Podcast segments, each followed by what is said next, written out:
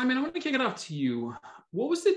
This story is fascinating. It's one that I never really heard of until watching this film, which I watched about an hour ago. It's incredible. What was the thing that shocked you the most about diving into the story of Maurice? Uh, well, I suppose. Oh, interesting question. What shocked me? Uh, well, um, I suppose I, I first heard about him. I read his his obituary. Um, so it shocked me he was dead. Uh, no, that shouldn't have shocked me because I was reading an obituary.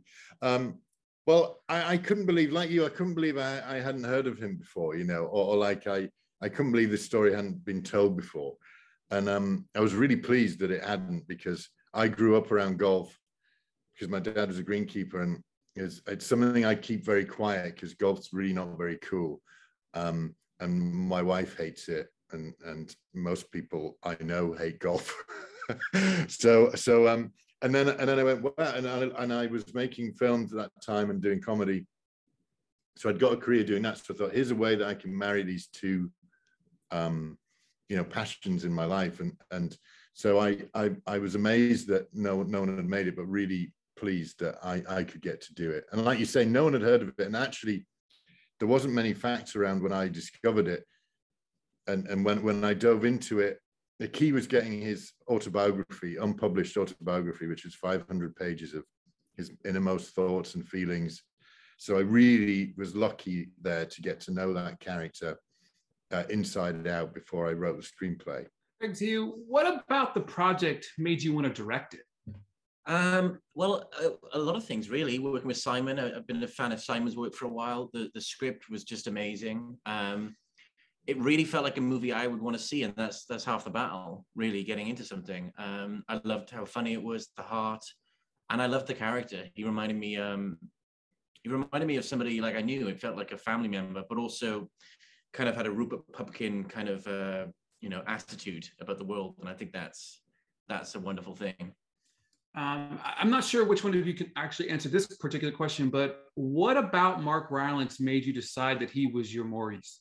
Uh, is Oscar? No. Um, uh, uh, Craig was the first to mention him. I, I, I when I was writing it, I only had Maurice because because there's footage of Maurice, and and so I only had him in my brain. But but then when Craig said Mark, I went, that's a good idea. Yeah, he just grounds it, and you know, I, we really wanted to lean into it. The script was very, very, very funny, and I loved that, and that's also also scared me at the same time because you've got to make people laugh. It's like it's like inviting people to a swimming pool with no water if, if you don't. Um, so leading into the drama kind of helped that I think. And he was, you know, he's a character actor, so he grounds it completely. Um, he was also he was amazing to work with. He was really fantastic. He had so much time and so much energy and um, yeah, and, and fantastic ideas really. Back to you, Craig. When you're directing something like this, which is very heartfelt, but also you have those comedy elements to it, how hard is it to try to blend those together to bring them to life? Um, well, I suppose you just can't get too carried away with with certain elements of it, really, and you've just got to hope that you know you lay the uh, lay the right foundations that it feels seamless when it goes between all of them. Um, permission to laugh is always a good thing, but also permission to go surreal is also a, thing as well. I feel, um, and it's the actors, you know, just working with the actors and people don't people rarely talk about tone in the prep of it all really. Um, certainly within like rehearsals it's always just doing scenes. And my, my main reference for like comedy is always punch drunk love. It's a very i find it a very very funny film. It's a serious film but it's very funny. Um, and and that was in the script anyway. So yeah just making sure i didn't mess it up really. Simon question to you. Throughout this entire process of of of getting in the head of maurice and, and understanding this project and how heartfelt it was what is something you learned about yourself working on the project? Um, that I'm a bit like Maurice Flitcroft. Uh, no, that uh, well, it has a the whole film has a Flitcroftian um, sort of story to it because it it really has no right to be here. I mean, I, I, wrote a very bad screenplay initially based on nothing, like the, the obituary that I mentioned that I read and then I immediately went and and spent about a month um, writing a screenplay based on on um, like one newspaper article, and uh, and then um, like Maurice Flitcroft, I thought this is going to be a, I'm going to win an Oscar, and then I quickly realized it was really bad. And so, and so then went on this mission to to find out as much as I can about him, and thankfully did that.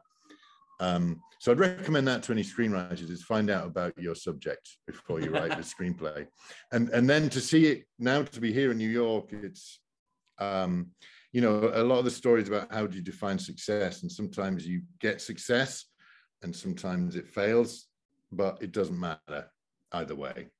You know, we all fail in the end because we all die. So don't worry about it.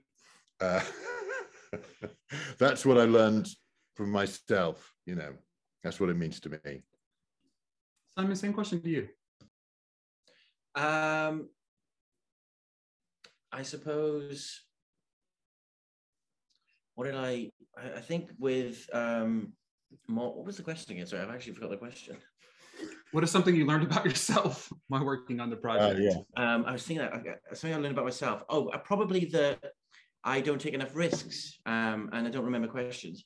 Uh, uh, probably that I just don't take enough risks. Um, what shocked me, you know, what actually shocked me about Maurice is just his determination. Like it takes a lot when the world tells you that you can't do something. It's really, especially these, it's really hard to get back up and and tell and tell people that you can. So um, I don't. I do a lot of dreaming and a lot of daydreaming, but I don't do enough doing. So that's something I've learned.